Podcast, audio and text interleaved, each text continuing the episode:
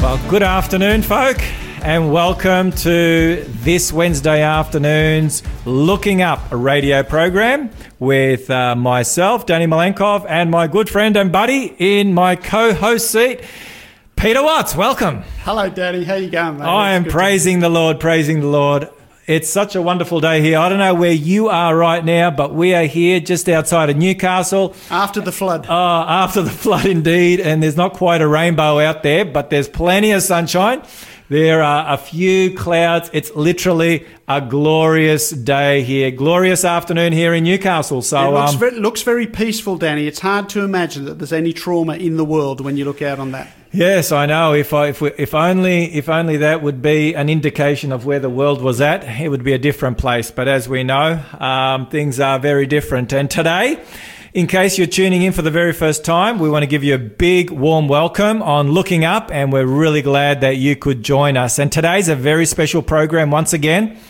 We are today digging deep into Bible prophecy as we seek to unpack the relevance of Bible prophecy in connection with the coronavirus, COVID 19, and just everything that's going on in the world right now. There's a whole bunch of things going on in the world right now. 2020 is certainly shaping up to be a huge um, year when it comes to world events. It's a record breaker. It is. It is. It's unprecedented. That word we, we keep I've hearing heard it before. over and over again. That's probably going to be the word of the year this year. So anyway, today we are diving into examining what the Bible has to say about the greatest superpower on the planet right now, and probably the greatest superpower in all of human history, and that is the United States of America. So if you have wondered whether the United States of America has got anything to do with Bible prophecy, today we're going to unpack that. So you may be wondering what, where, how? Well, we're going to unpack that as we go along. So just stay tuned. So if you've got a friend or an enemy, it matters not. Give them a call, send them a text, and encourage them to listen in over the next couple of hours. And you're going to hear stuff that's just going to make the hair on the back of your neck stand up. All right. Now, if you want to, if you want to call in um, with a question or a comment, I'll give you the number. 1-800-324-843, 1-800-324-843. Or if you want to text in your question, 0491 064 669. That's 0491 064 669. And just a reminder, at the end of our program, once again, we'll be having a giveaway. Isn't that right, Pete? That is true. We're going to have a free giveaway, and we'll tell you about that towards the end of the program. Fantastic. So if you've missed any of our programs, go to the Faith FM website and there on the podcast section, looking up, you'll see Danny Malenkov, Peter Watson. You can catch up on all the previous episodes. Well, we're about to move into some beautiful music and we're going to be listening to Jaden Lavick, Amazing Grace. So sit back and enjoy.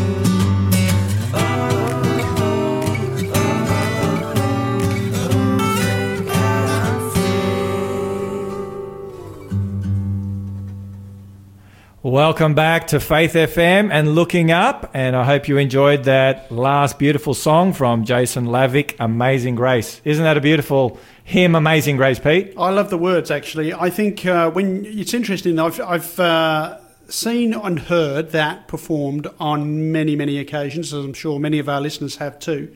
And uh, you know, sometimes they'll they'll have people sing it who are obviously you know well known, you know, professional singers and so forth. And then I've also heard it sung by people who um, are you know ordinary Christians, although there are no ordinary Christians, of course.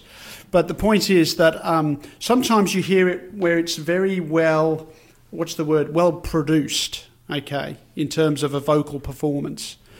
Um, but the probably the most moving time I've ever heard that song sung was a, um, uh, uh, I think it was a Chinese guy who sang it, who was not the best singer in the world, but the feeling in his voice, the, the, the body language and the expression on his face brought you to tears because you knew that he meant what he was singing.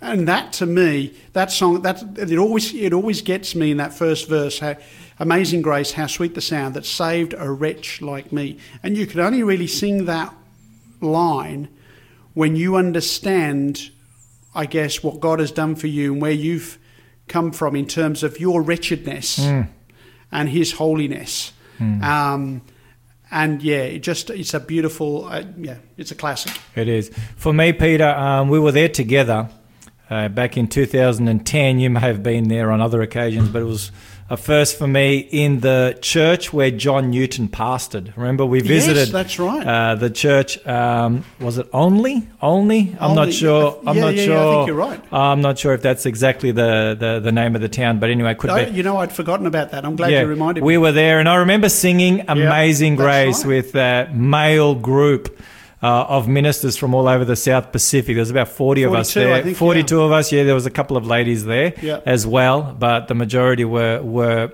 you know men and those rich. And a number of islanders South Pacific with voices. fantastic oh, voices. Yeah. I remember singing the acoustics and Yeah. singing Amazing Grace. Yeah. I just wish we had smartphones back then to record that. That would have been something.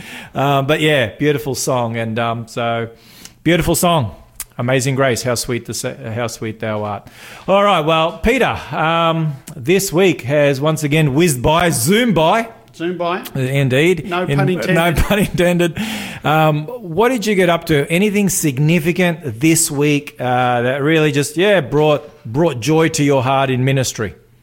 Well, I was doing a uh, well, a couple of things, I suppose. I was doing a great uh, Bible study with um, a, a guy who, um, yeah, obviously needs the Lord in his life, and what's beautiful is he knows he needs the Lord in his life, and he wants to get closer to God, and so that was a beautiful um, opportunity. I've been studying with him for a little bit, um, a little while, and uh, it just it's nice to because we we invite him over to our place as well, and it was just a, an enjoyable experience to have that Bible study this week, and I look forward to seeing him again. But actually, today was interesting. I went to visit a, a friend of mine who's uh, only hundred years old, and. Uh, and um, it was just terrific to, to chat to her. I, I always say to her, I come to visit her so I get a, because I get a lift. So, so she's an inspiration, and um, no, it was lovely to uh, to chat with her. So a shout out to Elma, who I miss. Elma I- Coombs. That's the one. Yeah, no, she's just a legend. She's She she. Great just and her mind is so sharp. Yeah. I mean, she's just sharp as a tack. And And, it sort of reminds you too, because uh, you know, don't want to give away to our listeners how old I am, but um, I'm over 25, Yeah. but I'm certainly under 100. He's, he's getting close to that pension age, getting close to the pension age. Not quite, He's, not quite. he's got his seniors card. No, no, no. It came in the mail last dreamland, week. living in dreamland. But you know, it's sort of there is so much to learn from people who've Mm. lived that much life and who um, have you know got a lot to share in terms of their experience and their walk with the Lord. That's amazing. So, so Elma, she's um, her life basically is bookended by the two great big pandemics of the last century, because uh, the the the big pandemic before this one was in 1919. So Oh, she yeah. was she was literally born what That's right. 1920, um, and now she's living through her second one. So it's quite amazing. Yeah, that's fantastic. Well, for me, um, likewise, I had the opportunity this week, just yesterday, uh, to connect with a young man, and he is looking to, yeah, draw near to the Lord. He grew up in a Christian home, in a Seventh Adventist Christian home, but um, wandered away. But hearing him share his story with me yesterday was just so encouraging. He he just wants to reconnect with the Lord. He realizes that, you know going it alone, you know, living life according to his own GPS hasn't worked out very well, and he wants to follow the Lord, and he and he wants to see what the Lord can do in his life, and so he's back to reading his Bible, back to praying, asking me. You know, how do I connect with the Lord? Give me a few tips. And that's music to my ears. This is a young guy, like in his early early twenties. Um, and he's he's really wanting to yeah connect with the Lord. He's gone through a bit of a rough experience in a relationship, and this has really brought him to the point where he's seeking the Lord. I always, you know, I always say, Danny, that uh, I try to tell people God's wis- my Peter's wisdom is no match for God's wisdom. And you know, many a year I tried to live on Peter's wisdom, and um, yeah, I, I think that one of the things I like to tell people is God knows what He's talking about. You know, we tend to tend to think that you know we need God for some things, and then I can handle the rest. Um, but I also, you know, I guess as years roll by and as you walk, you know, we, we spend a lot of years in our life with the trial and error, error method. Um, but I think that uh, it's a great thing when a person comes to the place where they know they need the Lord and they're willing to let Him in. Mm, absolutely, and and I had um and I had one a, a young guy who's um, working with me there at the church where I pastor, the Hillview Seventh Adventist Church, and he shared his testimony. Um, young guy called well, not not not so so young, but not not too old, sort of in his thirties or so, um, Mercury, and he shared his testimony, very very powerful testimony from where he was. Um, to where he is today, and yeah, just a, a powerful testimony of what God can do. I'll, tell you something else I was doing um, just last night. Is I have a Zoom series that we're sharing with the group, um, which is is God for, is God for real. And last night was our fourth episode, and um, people can find these by the way at isgodforreal.com.au, and so they can tune into those first four episodes. And um, last night we were talking about the subject why so much suffering, and it's uh, you know we mentioned last night that you know, that is really, in a nutshell, that's the number one question that people ask, whether they're believers or whether they're skeptics. You know, people want to know if there's a God of love in the universe, why is there so much suffering? So we unpack that um, a little bit, and uh, yeah, I, in that in that episode, I, I suggest that there are three main reasons why there's so much suffering. And so, if people were interested in that, they could go to isgodforreal.com.au click on the videos and they'll find the first four presentations there. But last night's was, uh, you know, why so much suffering, and uh, I think that it's an important topic for, for everybody to understand. I don't deal with obviously there are there will be people who think I, you know, why did this happen to me or why didn't this happen to me. Um, and you, you'll never be able to answer everybody's individual question on that. And some of those answers we won't know till we get to heaven and we, you know, we talk to God in eternity.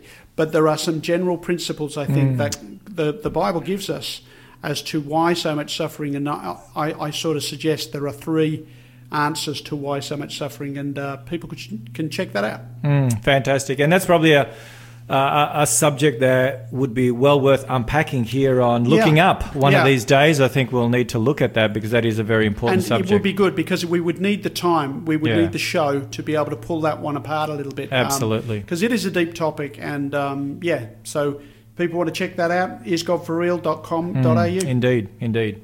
Now, as I shared earlier at the beginning, and if you've just tuned in, um, you may not um, have heard where we're going today. On looking up today, we're going to unpack um, the the United States in Bible prophecy is our subject for today, and the end time implications, and especially as they relate to COVID nineteen. And it's interesting that the United States of America hasn't fared too well when it comes to coronavirus. They, I think, they are the I think leading. they top the list. They top the list in, in cases, and I believe and understand even the deaths from COVID 19. So we're going to be taking a look at the, what the Bible has to say on this subject from the book of Revelation. But before that, we've got a few minutes before we move to some music and then a news break. So in case you're joining us, um, we don't want you to be completely in the deep end. We do want to give you a little bit of recap over these next few You know, some minutes. swimming lessons. Yeah, before we go to our break.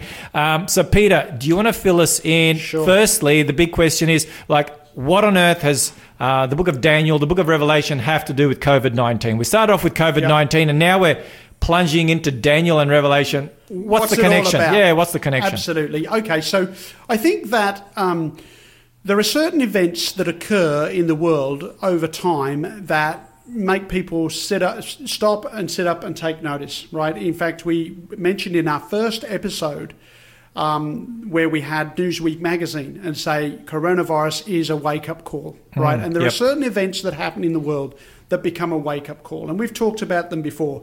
9 11 was a wake up call. The global financial uh, you know, uh, crisis, Crisis, yep.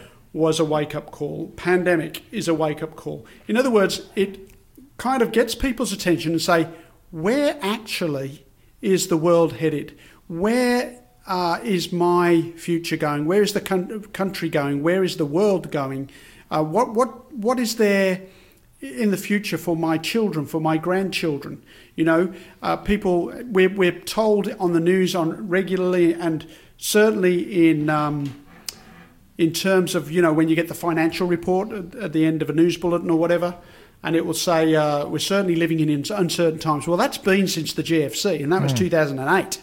So you know for 12 years we've been living in uncertain times from a financial point of view, and of course now nobody really knows where we'll be this time next year. You know in terms of the coronavirus pandemic. So what the coronavirus pandemic has done is it, it has provided another wake up call for people to take stock, assess, pause, and say, what is life about?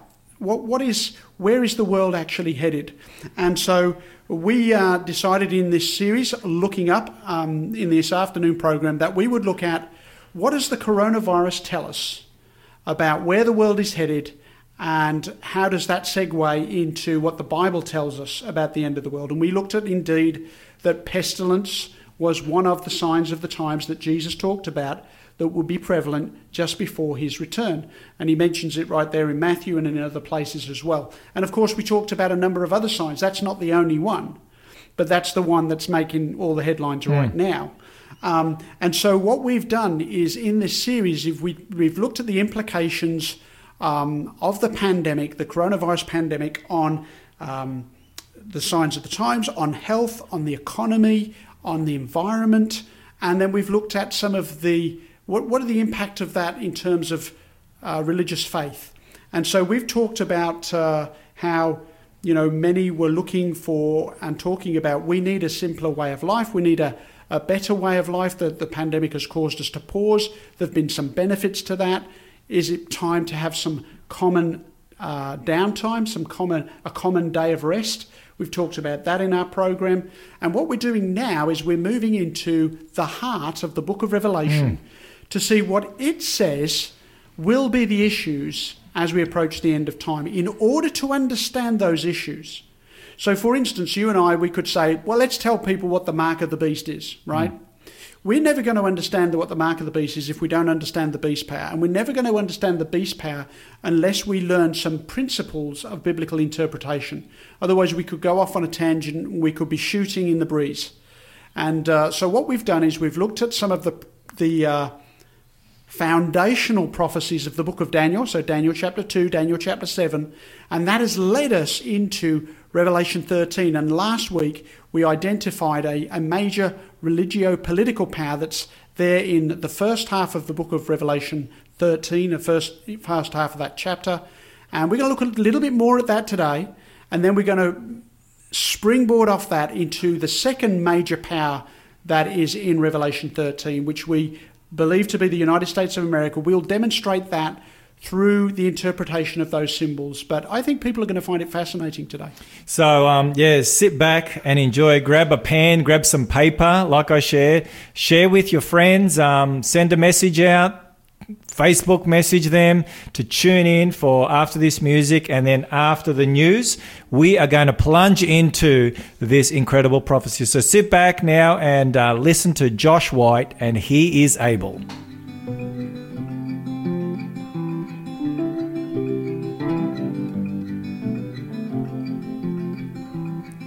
Is able to keep us from stumbling. He is able when distances come between everything that we hold dear. He is able to draw us into deeper life. He is able to cut away like a knife everything that keeps us from Him. Everything that keeps us from Him.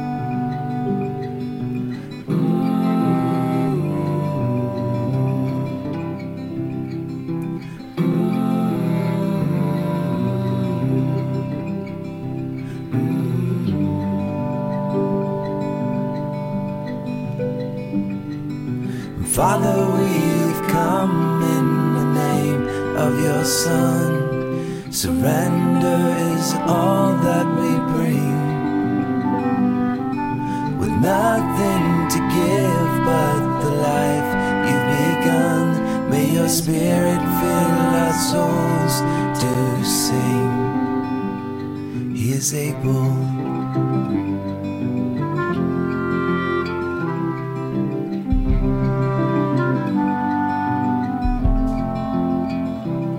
He is able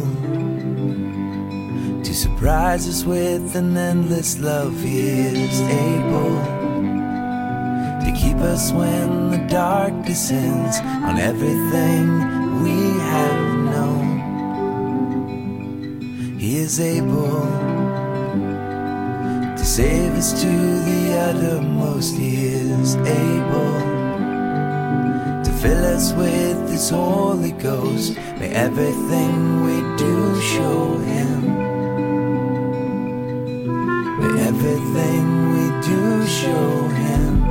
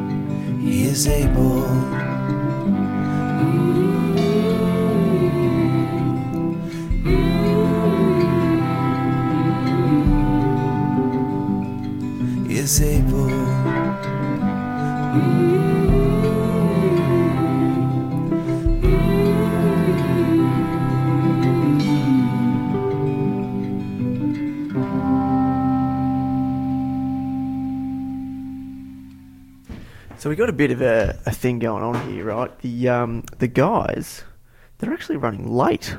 So I guess it's it's it's me, Liam, here in the studio right now. I um doing things on my own. Um, so what I tell I tell you what, here's what I'm going to do. What I'm going to do is we're going to play another song. All right, we're gonna we're gonna play. Oh no, hang on, here they are. Here they are right now.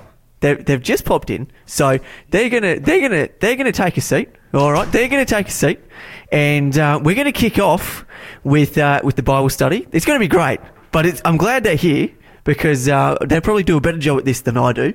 And um, look, and it's okay; these things happen. So, um, I've gents, got, I've got a note. gents, over to you guys. Alrighty. Well, Liam normally comes looking for us, but this time there was no Liam. so anyway, we're here. So um, we are about to move into uh, Revelation 13. So if you have your Bible with you, I'd encourage you to open it to Revelation chapter 13.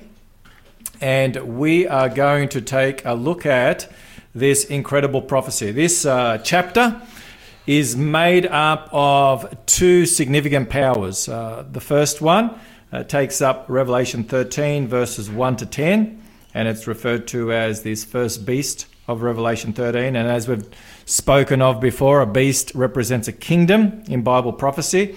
And then from verses 11 to 17, we have another power that comes onto the scene of history A second beast. a second beast, and this beast comes onto this power comes onto the scene of history at the end of this initial long reign of this first power.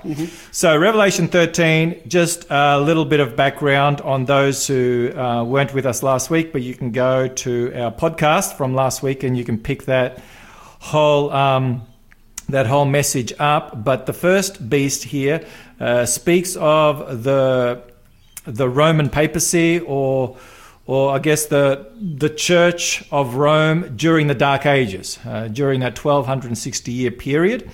And so we have here from verses one to three, which we want to begin reading, and we want to especially zero in on verse 3. So, Peter, if you would like to read Revelation 13, verses 1 to 3. All right, I'll do that, Danny. I'm going to add a little bit more of explanation before I do that, if I may. You can. Um, just to say that when we talk about this first beast and the second beast, you know, we're, we're not talking about a monster. We're, we're, we're talking about a political power. That is what we've learned from Bible's prophecy, from it, it allowing the Bible to interpret itself. We've learned that these represent political powers, nations, kingdoms, and so we identified this first beast um, last week as uh, the Roman papal system, and we did that by virtue of connecting it to Daniel 7. And you'll see here, if you're familiar at all with Daniel 7, you'll notice the comparison here. If you're not familiar, please go back and check out the podcasts that we have talked about be- before. So here we go Revelation 13, verses 1, to, 1 2, and 3. It says, Then I stood on the sand of the sea, and I saw a beast rising up out of the sea. That is a kingdom, a power, a nation rising up out of a highly populated area. That's what we found out by looking at the prophetic symbols. It says, having seven heads and ten horns, and on his horns ten crowns, and on his heads a blasphemous name. Now the beast which I saw was like a leopard, his feet were like the feet of a bear, and his mouth like the mouth of a lion. The dragon gave him his power, his throne, and great authority. And I saw one of his heads as if it had been mortally wounded. And his deadly wound was healed, and all the world marvelled and followed the beast. Okay, thank you, Peter. Here in these first three verses, we have a description of this power that we have identified, and not just us, but we need to remember that the reformers This is hundred. This interpretation of this being the uh, papal power uh, is hundreds of years old. a number of individuals, just to give you um a sampling of the reformers that identified this first beast in Revelation 13 as the Roman papacy. We have individuals such as John Wycliffe, John Huss, William Tyndale, uh, King James I. Um, you will discover that in the introduction to the King James Bible. Roger Williams, the famous reformer there in the United States of America that brought about uh, the, the principle of religious freedom and, um, and so forth. Sir Isaac Newton is another one, as well as Jonathan Edwards and John Wesley. So Right. these individuals all identified this first beast as the Roman papacy. Not a bad group. No, quite is. Not to mention the Waldenses also, if you throw them in the mix. Now, this power here is described as ruling and reigning. If you read the rest of the passage there, which we won't take the time to do that this week because we don't have time, we looked at that last week, rules and reigns for a period of 1260 years, 1260 prophetic days, or 1260 years. Now, a day in Bible prophecy represents a year. We have uh, seven, on seven occasions in Daniel and Revelation, this period mentioned. It's mentioned as 42 months here in Revelation uh, 13 and Revelation 11. In Revelation 12 and, and two times in Daniel 7, it's mentioned as a time, times and a half a time, which is three and a half years. And then 1,260 days in Revelation 11 and Revelation 12. So, seven occasions we have this period mentioned, and we know from history that in 538 AD, the Roman Emperor Justinian gave the Bishop of Rome religious and political authority in Rome. And that lasted for 1260 years. And on February 15, 1798, Napoleon's General Berthier, he marched into Rome. He took Pope Pius VI captive and he broke the Roman Church's political power. And uh, this was this was a headline back then. It was a huge headline. And as far as historians were concerned, when they saw this deadly wound, this is what we've just read, Yeah. and it received a deadly wound. Historians believe that this would be the end of the political reign of the papacy. Yep. It would no longer have that political authority that it had throughout Europe. And this was both, yeah, this was both in the old world and the new world. uh, I.e., it was all. This was understood in um, Europe. You know, they they were saying, could this be the end of the papacy? And they were also seeing this, saying this in the United States. So, bo- on both sides of the Atlantic, uh, people were recognizing this um, taking captive of the Pope. They were recognizing in this a prophetic sign, a coming to an end of the 1260 years, and they thought that this was the end of the papacy. They did. I've got. I've just got one historical statement here to read uh, from the period, and this is from Joseph Rickaby, Lectures on the History of Religion, the Modern Papacy, Volume Three, Page One, and this is what he writes. No wonder that half of Europe thought Napoleon's veto would be obeyed, and that with the Pope the papacy was dead. Okay. And that's in. In, in one sentence, uh, the, the reality of what was taking place. I mean, the papacy had been losing power um, as that 1260 year period was coming to its end.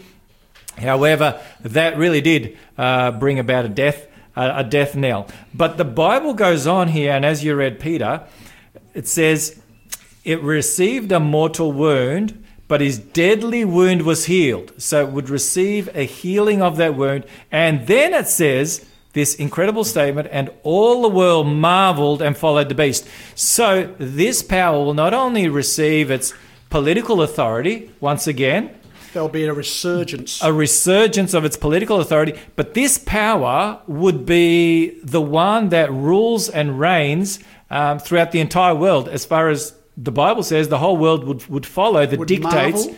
Marvel and follow the dictates. So, so this power would set the agenda. If we want to put it in simple, uh, simple English, would set the agenda for the world, and the world would follow. Yeah. And so now people might be wondering, and they're probably thinking, well, I thought I was tuning in to the United States in Bible prophecy. Um, we are certainly building to that, but it's important that we get these details um, regarding this first beast power out first because it is the identification of that first beast that helps us to have certainty in identifying the second beast. And so um, the time period that it rules and reigns and the time period that it received that deadly wound, this is crucial for us to understand that second beast. So what we're doing here is we're making sure that we understand this first beast and what's happening here in particular in verse uh, 13 verse 3 of revelation where it talks about this deadly wound being healed and all the world marveling and following the beast So there is a power that comes onto the scene of history, and now we're going to move into this second power, the United States of America, and we're going to take a look at some significant events um, that would help in the healing of the wound in just a moment. But what we want to take a look at is this power that comes onto the scene of history at the time, it rises around the time when this first beast is going into captivity. And this power is the one that gives authority and that gives the power to the Roman papacy. Mm-hmm. So let's take a look at that. So if you have your Bibles, I'd encourage you to follow along with us. We're going to read in verse 11. So if you want to read, in fact, if you want to pick it up in verse 10 for the context, this is when this first power is going into captivity, and Well- then what follows verse 11. Well, hang on, Danny, just before we do that. So, we have talked in um, one of our previous presentations about the principles of prophetic interpretation.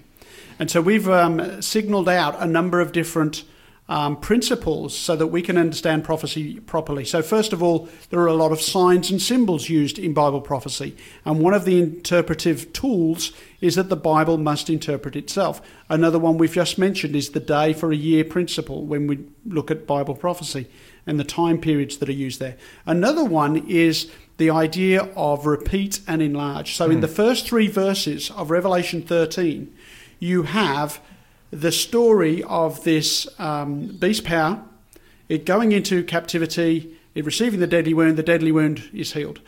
All, all that is encompassed in the first three verses. Then from verse 4 through 10, you kind of had a recapitulation of that, right? Where it repeats but gives you more details. So there are a lot more details that we're not going to dive into today because we did this last week. But you come all the way down to then 10, and it talks about this power going into captivity. And I think that's where you were headed Yes. next. So basically, we're looking at three stages of this power. So we have this first stage, which is a reign of 1260 years. The second stage is when this power is dormant, it has received its deadly wound. And then the third stage is when this power is revived, Yep. it's resurrected, and the whole world wonders and marvels after this power. Right. So these are the three stages. So we want to take a look at that as we go along. So in um, in verse 11, We should read verse 10, I think. yeah, sorry, verse 10. Yeah, back to verse 10. So if you want to read verse 10 and verse 11. All right, you want me to do that? Okay. Actually, ma- maybe read verse 10 and then we'll take a look at um, what's been happening from 1798. Sure. Okay, so in verse 10, basically, um, this is the wrapping up of that period of time when the papal power was ruling for 1,260 uh, years. It says, He who leads into captivity shall go into captivity. He who kills with the sword must be killed with the sword. Here is the patience and the faith of the saints. And so um, we've got here the, papal, the papal power had indeed taken many into captivity and it had killed many with the sword. And so it itself was going to go into captivity and it was going to be killed with the sword in the sense that biblically the sword is the word of God. And the papacy received a deadly wound by that sword because the Word of God was revealing to the world. We're, we're reading from the Word of God today. It's revealing to the world, it's unmasking the enemy and its tactics uh, in its, its war against God, that this is the devil, and the, the devil trying to use different instruments, different institutions, different countries sometimes to try and um, move his agenda on and try to defeat God's plan. Um, and all the time, obviously, God's plan is steadily marching forward. But here we have He who leads into captivity shall go into captivity. He who kills with the sword must be killed with the sword.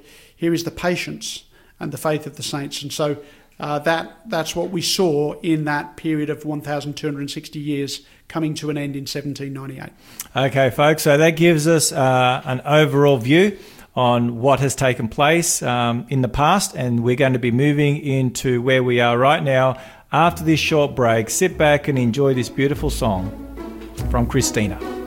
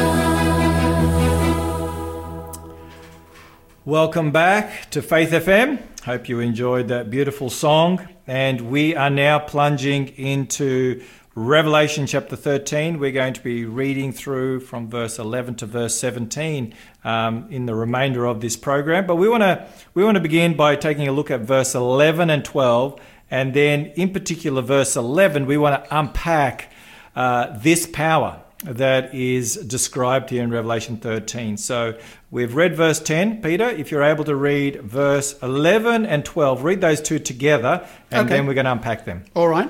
So we've read in verse 10 about the, um, the first power going into captivity.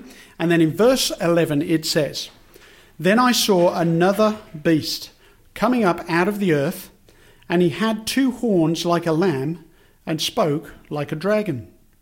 And he exercises all the authority of the first beast in his presence, and causes the earth and those to dwell in it to worship the first beast, whose deadly wound was healed. Okay, thank you. Now, we've already shared with you that based on scripture, um, we, we see the evidence of this power being none other than the United States of America. Now, you may be thinking, is that something that Peter and I drummed up How did we get to this place? How did we, did we drum this up during the week? Um, just because the United States is in the news each and every day, and um, and it's the centre of world attention. No, let me give you let me give you some historical background, um, going back uh, a couple of centuries and more on the United States being seen as this power. Firstly, and you brought this up, I think, last week, Peter, where you shared from John Wesley that John Wesley I, he, he was speaking of this power coming onto the scene of history very soon from his time because he was saying the, the wound is about to take place. This, um, this first beast power is about to come to an end. And so the new power is about to come onto the scene of history. So do you want to comment on that? Yeah, sure. So, so John Wesley, um, he wrote um, uh, a commentary. Um, he wrote a book, Notes on Revelation, and so he understood the first beast to be the papacy, as we have been talking about. He understood that first beast to be the papacy, and he says in 1754. Now, remember, the papacy went into captivity 1798. That's right. So this is, you know, 40 odd years beforehand. But here it is. In 1754, John Wesley wrote, talking of the second beast, he says, He is not yet come, but he cannot be far off, for he is to appear at the end of the 42 months of the first beast. John Wesley understood that the first beast power had been around for a long time and it was shortly coming to an end.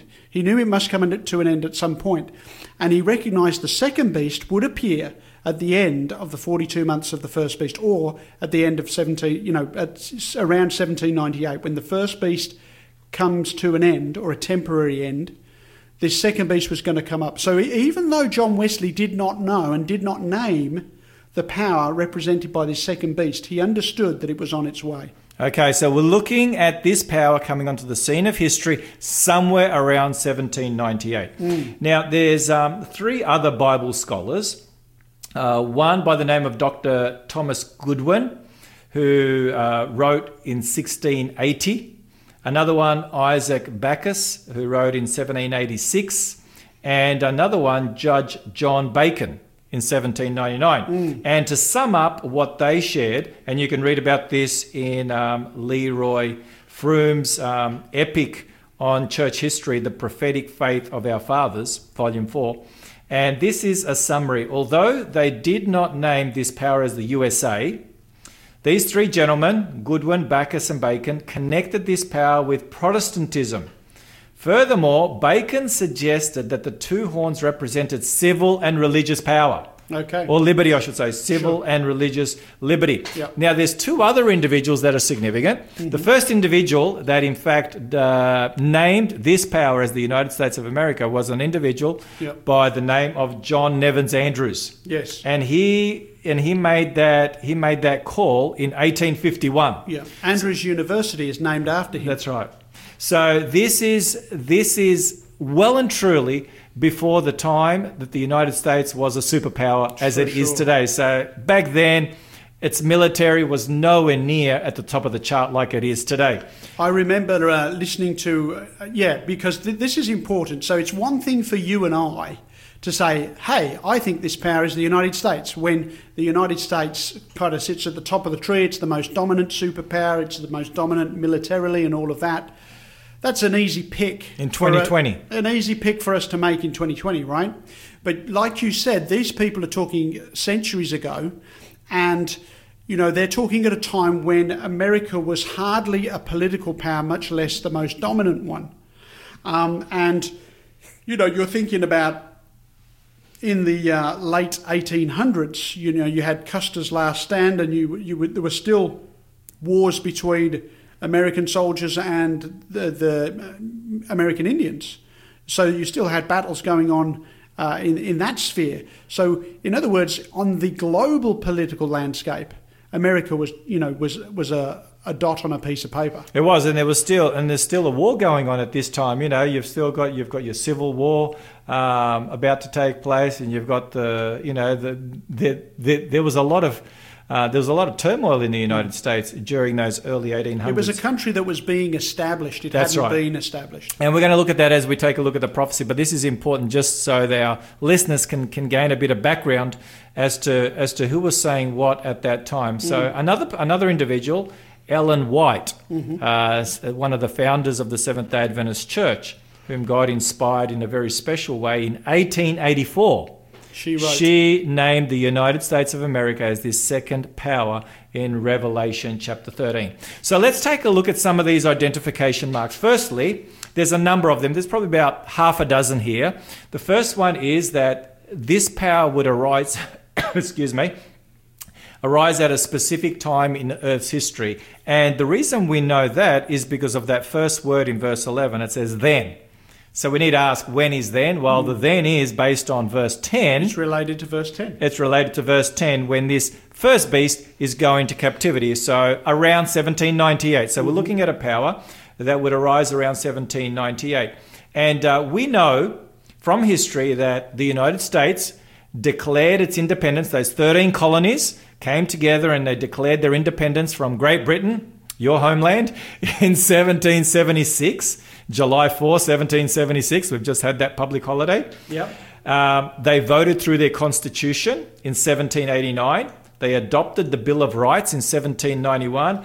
And the country was recognized as a nation by 1798. And I understand, I could be wrong on this one, Peter, you could correct me if I'm wrong, but that France uh, was one of the first, if not the very first country to recognize that there was a new nation on the map. Yeah, this is this is fascinating for a couple of reasons. So, what's fascinating is you have France, which is the nation that brings an end to the papacy temporarily in 1798 by taking the Pope captive, and it is France who is the first nation to recognise America as an independent nation. As you rightly mentioned, they were gaining their independence from Great Britain, right? Which just happened to be at war in the late 1700s with France. So, you know, it was, uh, I guess, uh, convenient for France to recognise the United States because obviously it had some issues with Britain at the time as well. So it's significant because France, a little while later, is going to play another significant part in the rise of atheism. But that's another story and that's another topic. But that is a very significant um, power at that time that brings a temporary end to the papacy, but also recognises the, the first to recognise this nation as an independent nation. Very fascinating. So that first clue is right there in that very first word of Revelation 13, verse 11. The second point, here in Revelation 13, 11, it says, This beast came up out of the earth. Now, this is interesting because the beasts in Daniel chapter 7 that we looked at a couple of weeks ago, they all come up out of the sea. Yeah. The first beast in Revelation 13, that also comes up out of the sea. And we've discovered, based on Revelation 17, verse 15, that the sea is a symbol for multitudes, of people. nations, peoples, and tongues, In and so fact, forth. Lots of people. Yeah, we've mentioned before that, you know, sometimes, not too much now in the last four months, right, because of the lockdown. But prior to that, when you had a massive group of people, whether it was a concert or some type of outdoor gathering, and you had lots and lots of people, you know, often you will hear commentary, commentators say there is a sea of people. You know, and it's really describing them like uh, many waters, which is what the Bible uses as a symbol too. Exactly. And so this is a very different beast, unlike the others. Um, it's it's lamb-like in its qualities. We're going to look at that in just a moment. But the one point that we want to take a look at now and zero in is the earth. Coming up out Now, of the earth. now, do we have anywhere else in Revelation a clue to understand what the earth is? Now, obviously, the sea is in direct contrast to the earth. Now, is there anywhere else in Revelation that helps us understand what this earth may represent that this new kingdom is coming up in? Yeah. So in the in the very previous chapter, Revelation chapter twelve.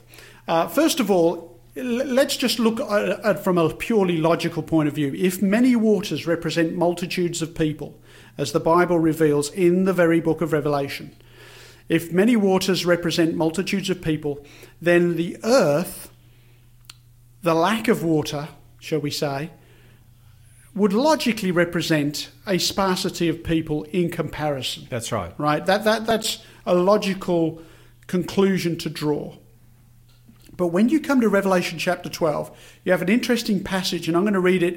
I'm going to pick it up here in um, verse 14. I'll give you a brief, brief overview of chapter 12. Chapter 12 is kind of the history of God's people from the beginning to the end, but it picks up on this period of 1,260 years when uh, the, the, the church of God, represented by this woman, would be in the wilderness. It mentions it a couple of times. We've got this repeat and enlarge thing going on. But if you pick up here in verse 14 of Revelation 12, it says, But the woman, that's God's people, that's God's true, genuine people, was given two wings of a great eagle that she might fly into the wilderness to her place where she is nourished for a time, times and a half a time from the presence of the serpent. So here we have that time, times and a half a time again, which represents that 1,260 year period of papal supremacy. It's picking up language here actually of Elijah, hmm. where Elijah went into the wilderness For three and a half for years. literally three and a half years, and God fed his prophet there in the wilderness uh, while apostasy was taking place in the kingdom under. Ha- Ahab and Jezebel. So, you know, it's sort of picking up that kind of imagery. But notice what else it says. Verse 15 So the serpent spewed water out of its mouth like a flood after the woman, that he might cause her to be carried away by the flood. But the earth helped the woman. And the earth opened its mouth and swallowed up the flood which the dragon had spewed out of its mouth. And here, this is an image, in a way, of the multitudes of people being the flood of water. The woman, the earth, which is a sparsely populated place, and we're saying in Revelation 13 that this is the United States of America.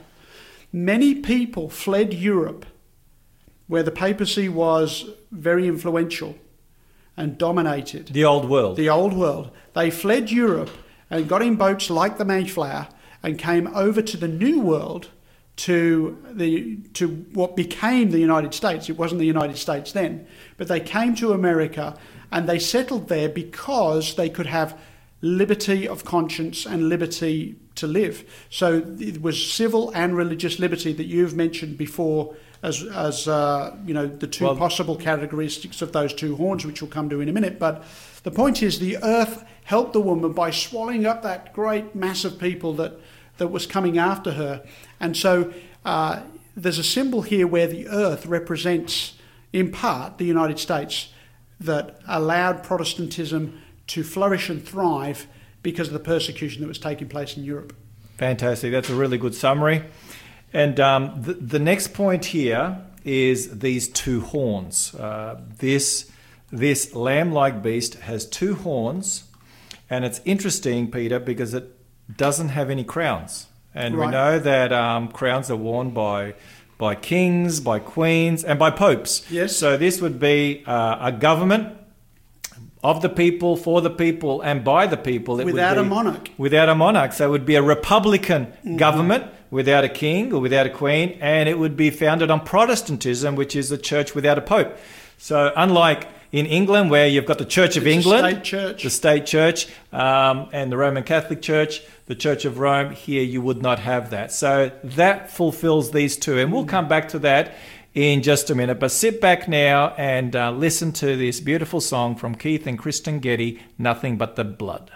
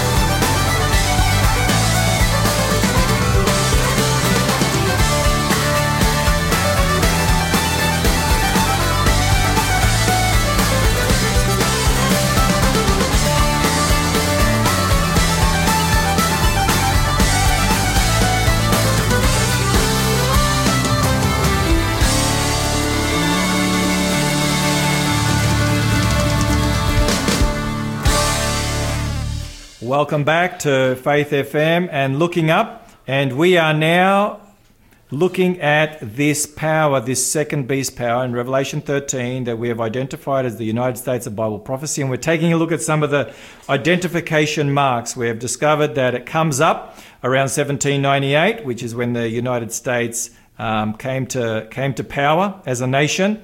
It would um, rise up in a sparsely populated area, which the United States, as it's known as the New World, that's exactly what took place. And we're also taking a look at these two horns now that represent civil and religious liberty. And that is very much, very much in the, in the Constitution as well as the Declaration of Independence, the Bill of Rights. Yeah. Uh, it espouses, I mean, the, the, those famous words that you know, all men are created equal and all are entitled to enjoy and pursue life, liberty, and happiness. You know, that's something that's been um, espoused a lot, especially lately. Yeah, and in, the this verse States where it says it had two horns like a lamb. So, in other words, that, that liberty, it's interesting. Jesus said, You shall know the truth, the truth shall make you free. So, liberty of conscience and liberty, uh, civil liberty and religious liberty, these are two hallmarks of this nation reflecting the values of Christ, which is the lamb. So, when it says it has two horns like a lamb, it's reflecting certain um, elements of the Christian faith. Now, of course, you know, essentially, most of the people that formed the United States were Christian people. They, they were believed in Christianity as their religion. Uh, not only that, they believed in Protestantism, right? So, in other words, uh, you know, we were talking earlier about how come we see the papal power in Bible prophecy. Well, given the um, impact that the Roman Catholic faith has had, the Roman Catholic Church has had on the history of Christianity, why wouldn't God identify that in Bible prophecy? And likewise, when you consider the role that the United States has played in the establishment of Protestantism in the world and its, its power in regard to that or its influence in the world, why wouldn't that power be reflected in prophecy? That's right. And when it comes to those two principles of civil and religious liberty, Jesus spoke of that. In uh, Matthew 22, verse 21, we won't go into the context of those words of Jesus. They were trying to trip him up again. Should we pay uh, taxes to Caesar, yes or no? And Jesus said in Matthew 22, 21, Render therefore to Caesar the things that are Caesar's, and to God the things that are God's. So Jesus recognized these two kingdoms. One, which is the kingdom of this world, and that we have an obligation to pay our taxes and to live in harmony with the laws of the land, uh, as long as they don't contradict the word of God. And the other one is we have a responsibility, and uh, well, God invites us, He doesn't force anyone, and this is where this power uh, seeks to force and coerce, which we're going to get to in a little bit. But God invites us to worship Him. Yeah. And so this really also illustrates the Ten Commandments. The first four commandments deal with our relationship with God, which no one has a right um, to tell you how you ought to worship, when you ought to worship. Can't and- mandate them. Exactly, and um, and the and the last six deal with our relationship with one another. Yeah. So we have that right there in the Ten. Commandments. So here we go. In this verse, I saw another beast coming up out of the earth, and he had two horns like a lamb and spoke like a dragon. This is a contradiction in terms. This is a real uh, complex here because you have. It's like a lamb, and Jesus is the lamb in the book of Revelation. That's right. But it Twenty speak- times. but it speaks like a dragon, and the dragon is the devil in the book of Revelation. According to Revelation twelve. So this is the crazy thing that it's going to have this beginning and this appearance like a lamb, but then it's going to speak like a dragon, So it and there's going to be a off- change in character. It starts off lamb like, it starts off Christ like, and then it changes and becomes like the devil. And the devil is the one that's into deceiving and coercing. And uh, you read about that in Revelation 13 as you go along. Um, he deceives and he causes. And those 2 let's things. read. Let's pick up verse twelve again. We've read it already. It Yes. says, "He, this is the second power in the United States. He exercises all the authority of the first beast, Rome, in his presence." And causes the earth and those who dwell in it to worship the first beast whose deadly wound was healed. So, this is fascinating because it depicts a time when the first beast's wound has been healed. and it depicts a time when the United States will cause the earth and those who dwell in it to worship that first beast. Now, what's fascinating about that is this, this power, whoever it is, has to be big enough and powerful enough and influential enough to be able to cause the earth and those who dwell in it to do something. And so this is not a little bit player somewhere, you know, it's not Australia or, you know, it's not New Zealand or, you know what I mean? It's got to be a major world power, a leading world power. It has to be a superpower. It has to be a It has to be a superpower to have to have that much influence and Yeah. that much muscle in Yeah. the world to cause the entire world. I mean, we're not talking No. about most of the world. Yeah. It says very clearly in the text causes the whole world. Yeah. And later on, it says rich or poor, slave That's or right. free. That's right. Um, so Yeah, and the important point about that is that we were saying earlier that 200 years ago, 150 years ago, people were identifying this power as the United States when the United States was nothing at all. I mean, it was, you know, barely a dot on the page.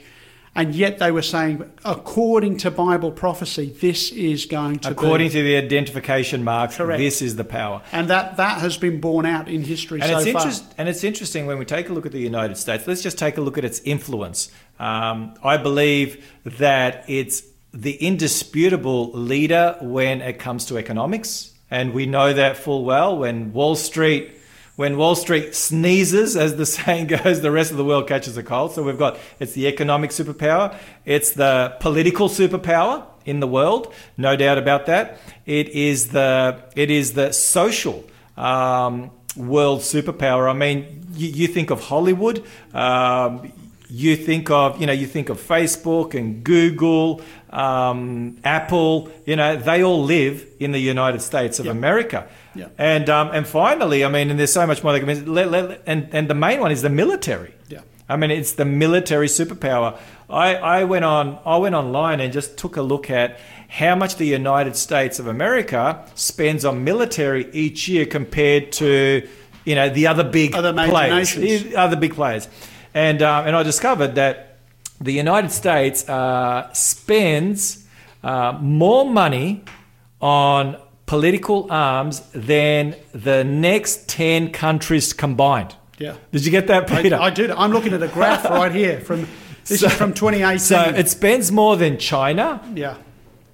It spends more than China, Germany, um, India, Russia, Saudi Arabia, France, the UK, Japan, South Korea, and Brazil combined. Yeah. So it is the it is the the big political superpower. Without a doubt. Even talking about uh, before, you know, you were talking, Danny, about the various elements of influence that the United States have. I, I put down here culturally. You've mentioned television and Hollywood. Obviously, uh, a lot of music, popular music, comes out of the United States. But I was thinking about fashion too. You know, most people wear blue jeans.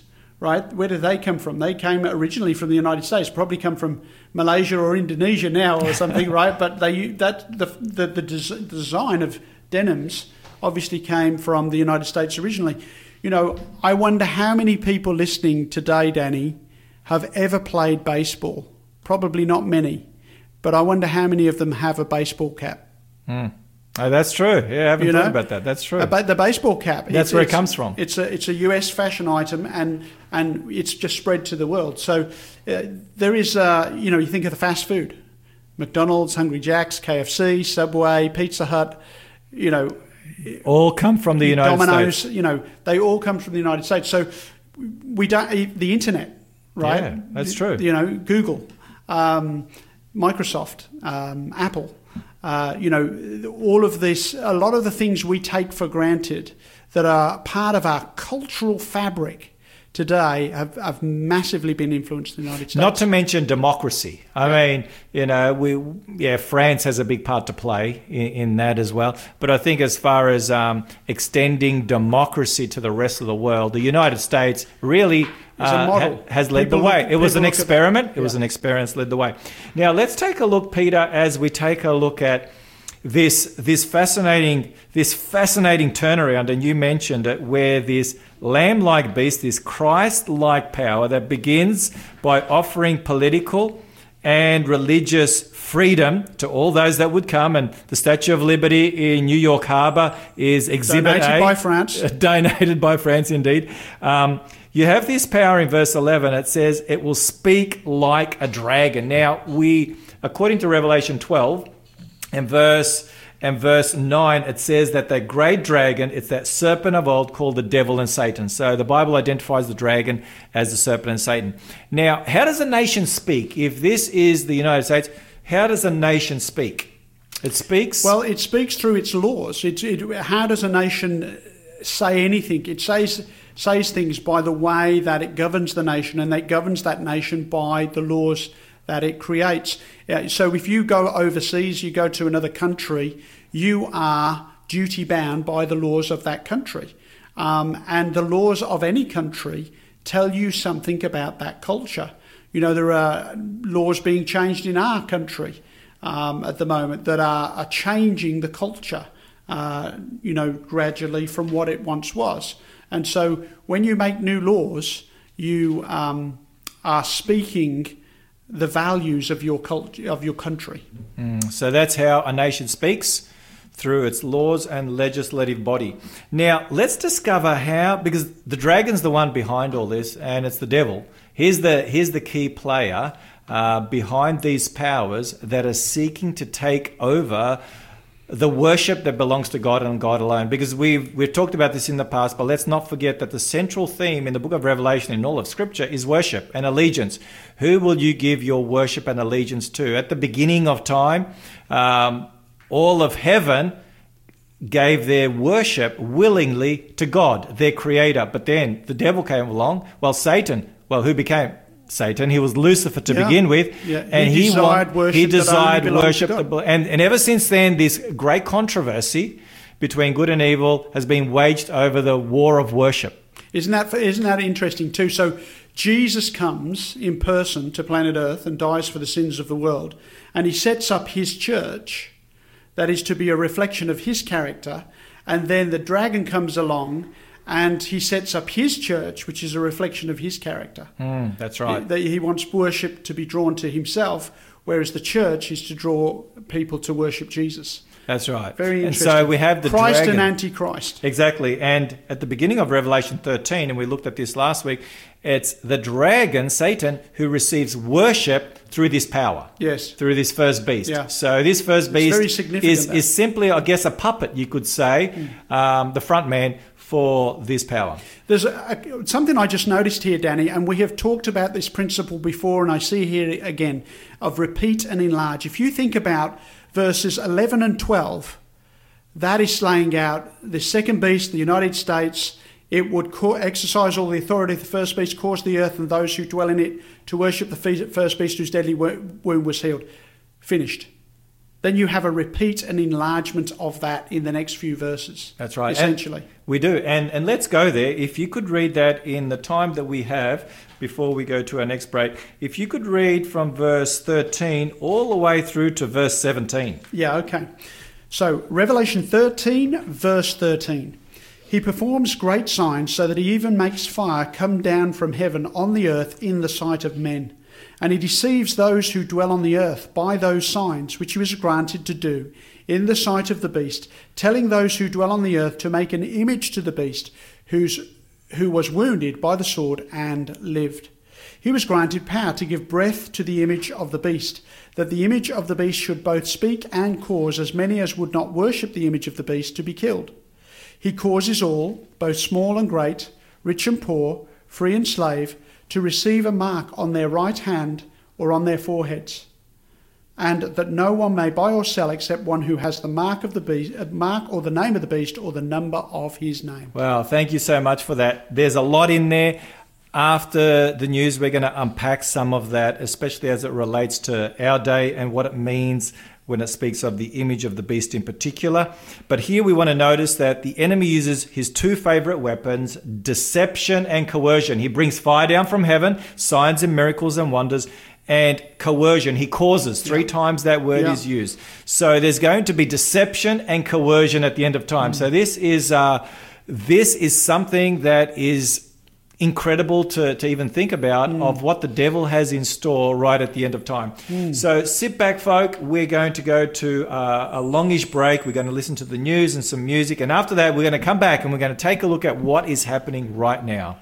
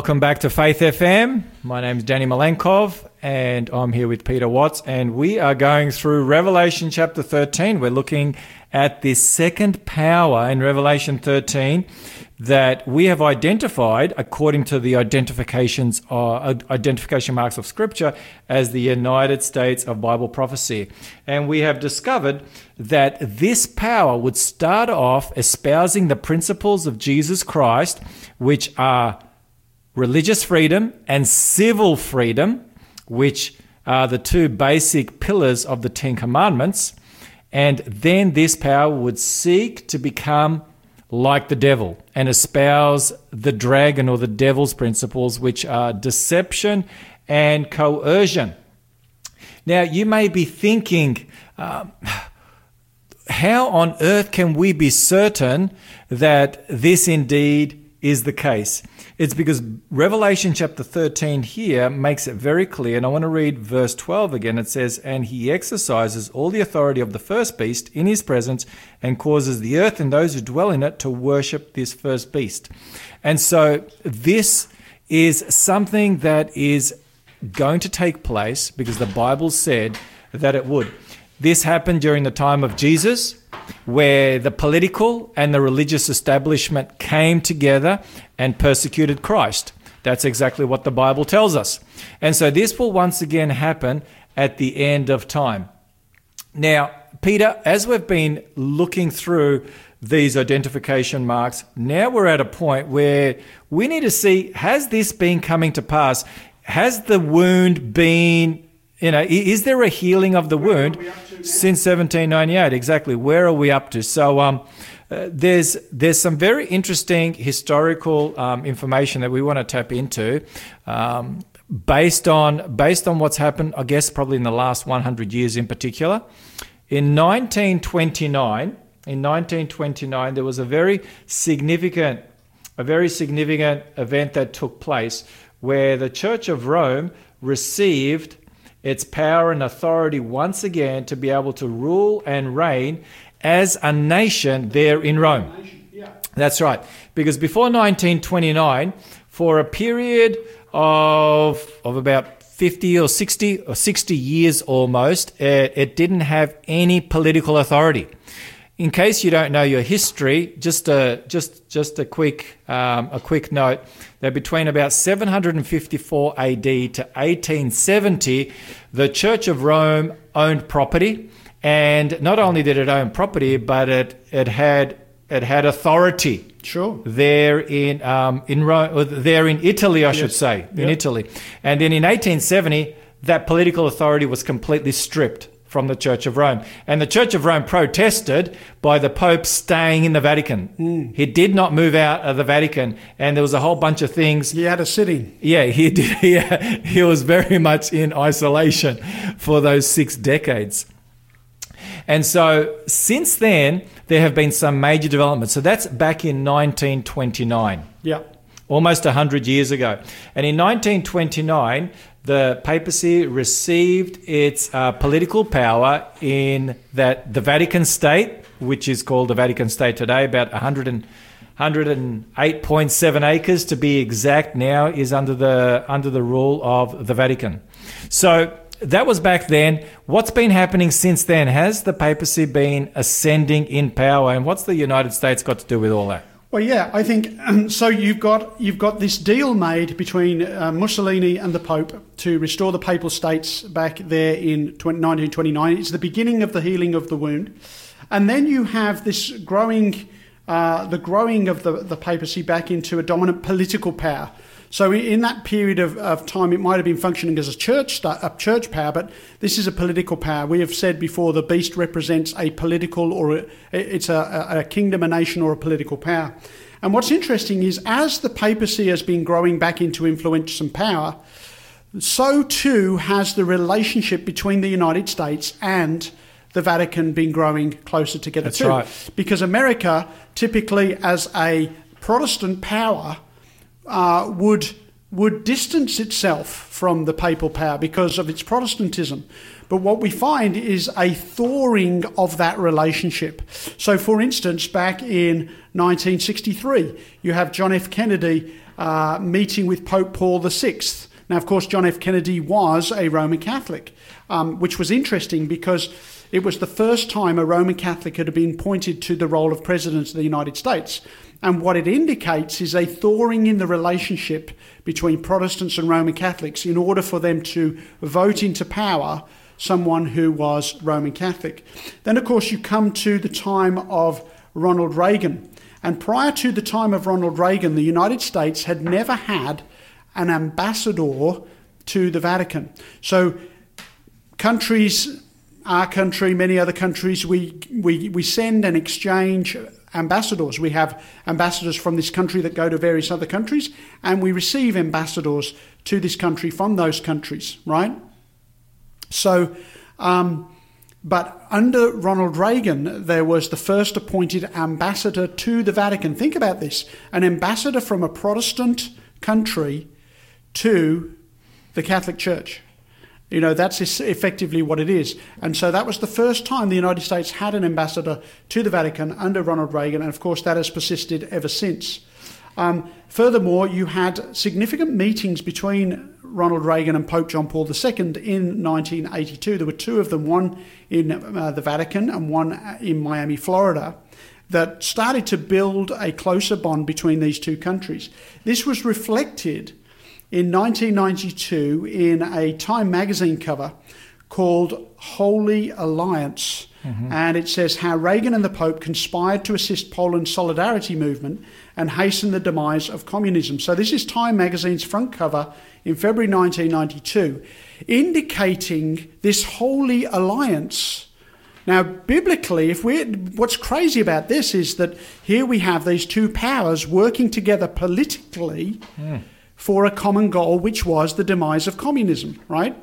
Now, what's fascinating when you look at Book of Revelation, you have this unholy alliance between these two great powers that is ultimately going to cause the world to worship a certain way.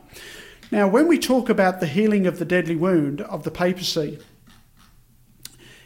what's interesting about verse 3 of Revelation 13, it says it doesn't say, and all the Catholics marvelled and followed the beast.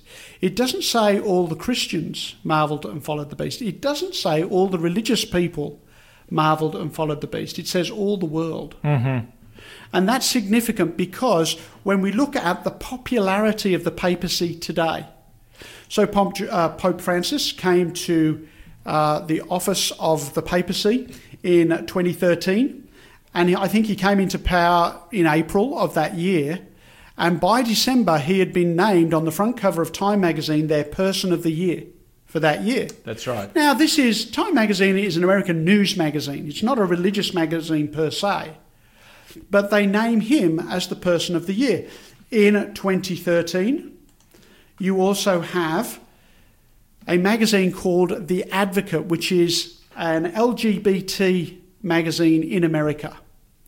And it calls Pope Francis their Person of the Year in 2013. Because of a famous statement that Because he a made. famous statement, he says, if someone is gay and seeks the Lord with goodwill, who am I to judge? Hmm. And so they really loved that, and they named him as their person of the year. Fascinating.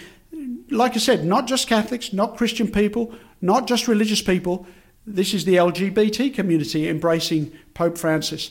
Then you have Pope Francis on the front cover of Rolling Stone magazine. now, this has got to be like I don't think the Pope has ever been on the cover of Rolling Stone magazine before, but Rolling Stone magazine is a pop culture magazine, right?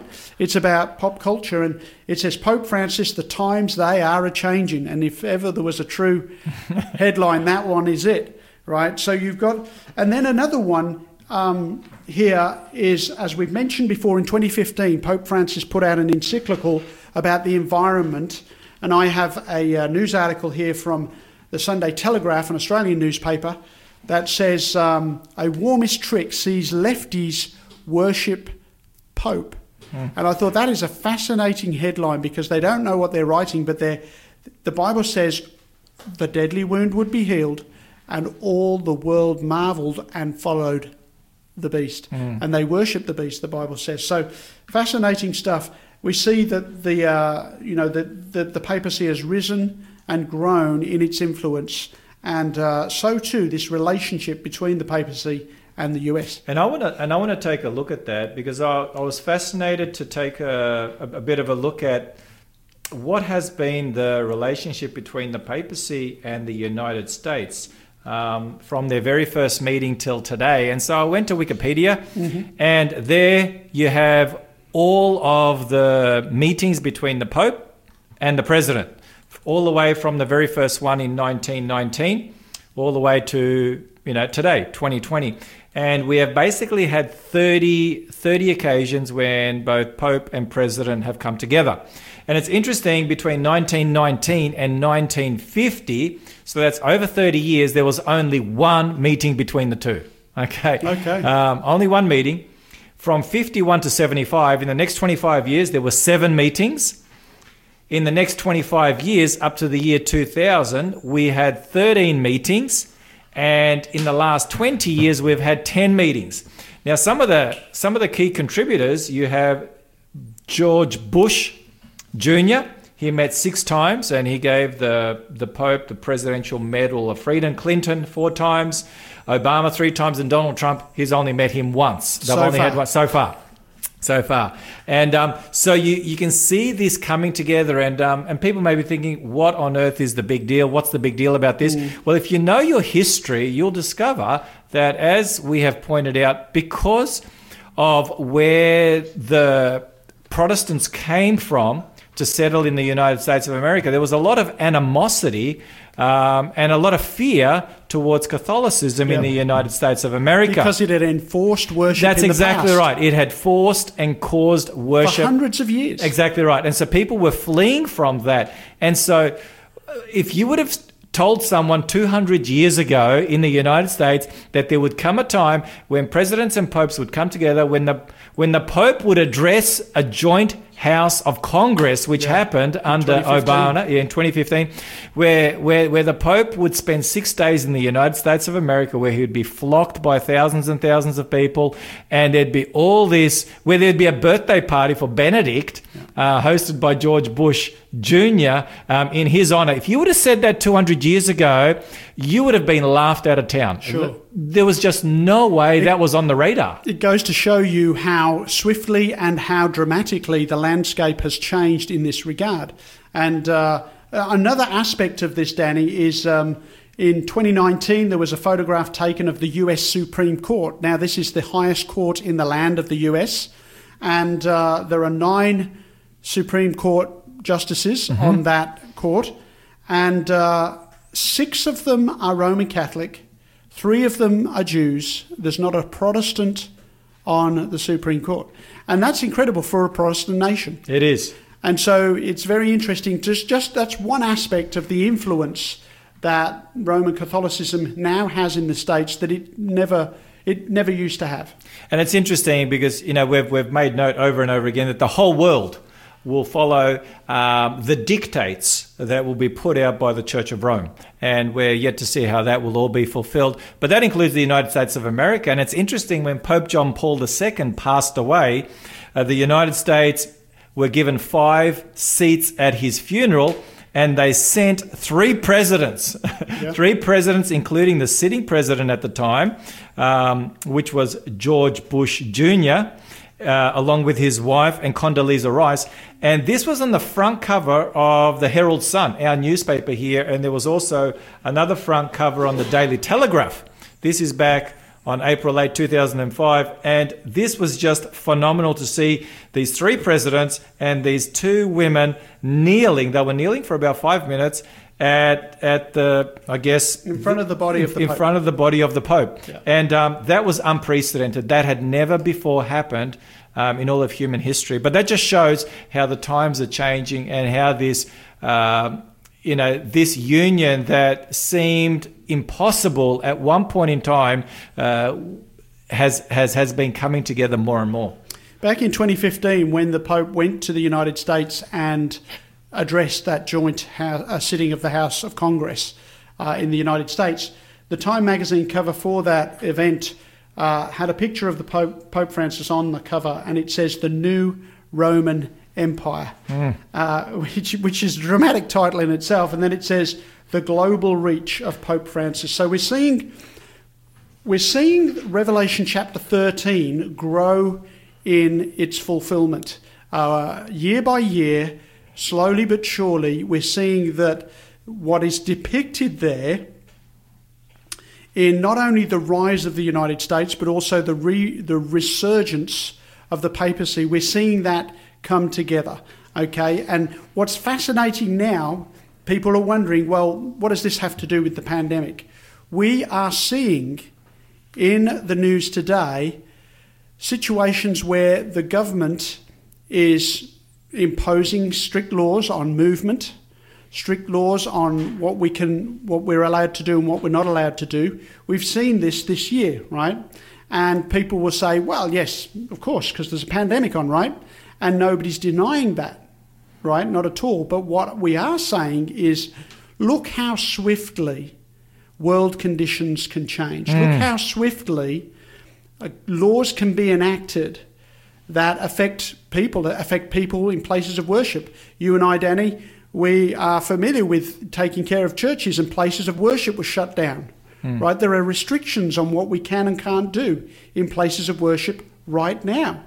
Um, not only places of worship, of course, lots of other places, but what I'm saying is look how quickly the law has changed. Look how quickly society has changed. Look how quickly people have been willing to comply with what is necessary in a state of emergency. Yes, the times are changing, and um, when when when times become difficult, things that seemed unconceivable, Impossible. impossible become very much possible and reality. Now we are pretty much almost out of time. I would like to just go to our giveaway. Our giveaway for this week is The Great Controversy, a book that unpacks what we've been talking about in even more detail. And if you're interested in getting uh, your your hold of this book for free, we're giving it away today. Call 1 800 324 843. That's 1 800 324 843. Or you can text in the first person 0491 064 669 0491 064 669. So get to it right away and we will be sending you the great controversy right away. Now, Peter, there's just so much um, that we have unpacked. There's so much more that we need to look at. There's the image of the beast. We haven't really had an opportunity to do that. What what the, all that means, the We'll to mark of the beast. week, I guess. we'll have to be back next week. So next week, folk, don't go away. Tell your friends. Next week, we're going to continue this journey that we've started today. There's so much more to unpack, Mate- and um, make sure you join us for that. Maybe we could talk next week about the image, the mark, and the number. Yes, that would be a really good good, good threesome, wouldn't it? But the, the image, the mark, and the number. Okay, so write that down, make note of that, and that is for next week. So we've, we've had a really wonderful time with you folk. Um, I hope and pray that you have been really blessed as we have spent time in the book of Revelation once again. And let's never forget, the very centerpiece of the book of Revelation is not is not the beasts, but it's Jesus Christ. And um, Jesus Christ is the very center, the very heart of the book of Revelation. He is the one that we want to worship. He is the one that we want to give our allegiance to. And so, wherever you are, my friends, keep looking up, keep looking to Jesus, and put your faith and trust in Him because we are almost home. God bless, and bye for now.